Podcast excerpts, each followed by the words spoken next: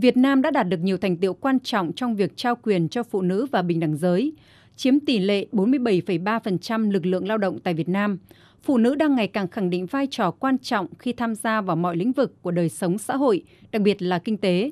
Tuy nhiên, phụ nữ nói chung và phụ nữ làm việc trong ngành dệt may và da giày nói riêng vẫn bị trả lương thấp hơn, đang phải chịu nhiều hình thức phân biệt đối xử và các rào cản trong việc thăng tiến, có nguy cơ bị bạo lực giới và quấy rối tại nơi làm việc cao hơn so với đồng nghiệp nam.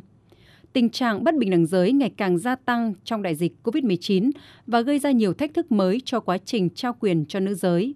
Ông Hoàng Quang Phòng, Phó Chủ tịch Liên đoàn Thương mại và Công nghiệp Việt Nam cho biết. Để dần xóa bỏ ranh giới vô hình cản trở sự phát triển và khuyến khích phụ nữ tham gia phát triển kinh tế, chiến lược quốc gia về bình đẳng giới của Việt Nam giai đoạn 2021-2030 xác định mục tiêu tổng quát là tiếp tục thu hẹp khoảng cách giới, tạo điều kiện cơ hội để phụ nữ và nam giới tham gia thụ hưởng, đồng hành cùng trong các lĩnh vực của đời sống xã hội, góp phần vào sự phát triển bền vững của đất nước. Riêng trong các ngành dệt may và da giày, lao động nữ chiếm tỷ lệ lớn tới hơn 70% lực lượng lao động. Trong thời gian qua, nhiều doanh nghiệp dệt may và da giày đã và đang nỗ lực chung tay để kiến tạo môi trường làm việc bình đẳng và dành nhiều cơ hội hơn cho nữ giới. Tại hội nghị, các đại biểu được cung cấp góc nhìn tổng quan về bình đẳng giới trong lĩnh vực lao động tại Việt Nam, đồng thời tạo diễn đàn để các đối tác chính của chương trình Việc làm tốt hơn Better Work Việt Nam thảo luận về các nỗ lực đã được thực hiện, cơ hội hợp tác cũng như vai trò của các bên trong giải quyết các thách thức mới liên quan đến trao quyền cho phụ nữ do dịch COVID-19 gây ra từ đó đưa ra các hành động tiếp theo nhằm tăng cường hơn sự đóng góp của phụ nữ trong quá trình phục hồi và phát triển kinh tế của ngành dệt may và da giày Việt Nam sau dịch COVID-19. Các đại biểu cho rằng, trao quyền cho phụ nữ có thể giúp ngành dệt may và da giày Việt Nam phục hồi và phát triển mạnh mẽ hơn sau đại dịch COVID-19. Điều này cũng được chương trình việc làm tốt hơn của Tổ chức Lao động Quốc tế chứng minh từ thực tế. Theo Tổ chức Lao động Quốc tế, trong quá trình đối mặt với cuộc khủng hoảng COVID-19, chương trình việc làm tốt hơn đã hướng ưu tiên tới bình đẳng giới, do nhận thấy những tác động về sức khỏe cũng như sự phân biệt đối xử với phụ nữ nghiêm trọng hơn nhiều so với nam giới.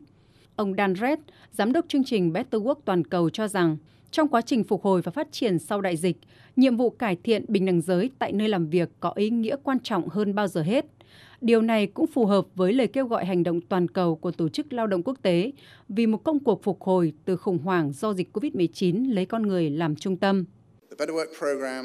Tổ chức Better Work cũng đã rất là chủ động trong việc là thúc đẩy bình đẳng giới uh, và vấn đề trao quyền kinh tế cho phụ nữ. Uh, thực sự cái tiếp cận ở đây đó là làm thế nào giải quyết vấn đề bất bình đẳng,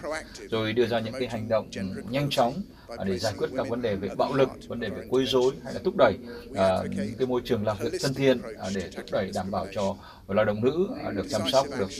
uh, có những cái trách nhiệm uh, được trả lương xứng đáng, rồi đặc biệt là nâng cao cái tiếng nói của phụ nữ và đại diện của họ tại đối thoại tại nơi làm việc, cũng như xây dựng các kỹ năng, năng lực và các sáng kiến. Chúng tôi cũng thúc đẩy việc đảm bảo bình đẳng tại nơi làm việc bởi vì chúng tôi hiểu rằng có những cái bằng chứng cho chúng ta thấy đây là cách tốt nhất để chúng ta có thể giúp và vận hành các doanh nghiệp cách hiệu quả. Ngành dệt may và da giày Việt Nam là các ngành kinh tế mũi nhọn đối với sự tăng trưởng và phát triển kinh tế của đất nước. Đại dịch COVID-19 đã gây ra nhiều khó khăn cho các ngành kinh tế này, nhưng bước sang năm 2022, kim ngạch xuất khẩu đã khởi sắc trở lại. Chương trình việc làm tốt hơn Better Work Việt Nam hiện đã hỗ trợ hơn 400 nhà máy dệt may và da giày trên cả nước tham gia chương trình với khoảng 700.000 lao động – giúp cải thiện điều kiện làm việc và thúc đẩy năng lực cạnh tranh thông qua các dịch vụ đánh giá, tư vấn và đào tạo.